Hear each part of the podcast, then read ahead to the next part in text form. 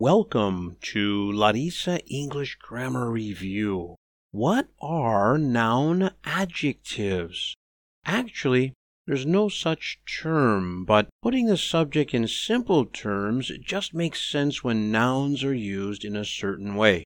When we use a noun to describe another noun, it becomes a describing word. Describing words are known as adjectives. Nouns often act as describing words in English. We often use two nouns together as a compound noun. In other words, two nouns used to describe something. Nouns as adjectives examples. Who do you work for? I work for the city government. What is your profession? I am an article writer. When is the computer exhibition? It is on Sunday. Where are you going Saturday? I am going to a horse race. Why did she go to prison? Because she is a car thief. Will you go to the boat race next week? Yes, I will. Would you like to go on a Sunday picnic? I would love to.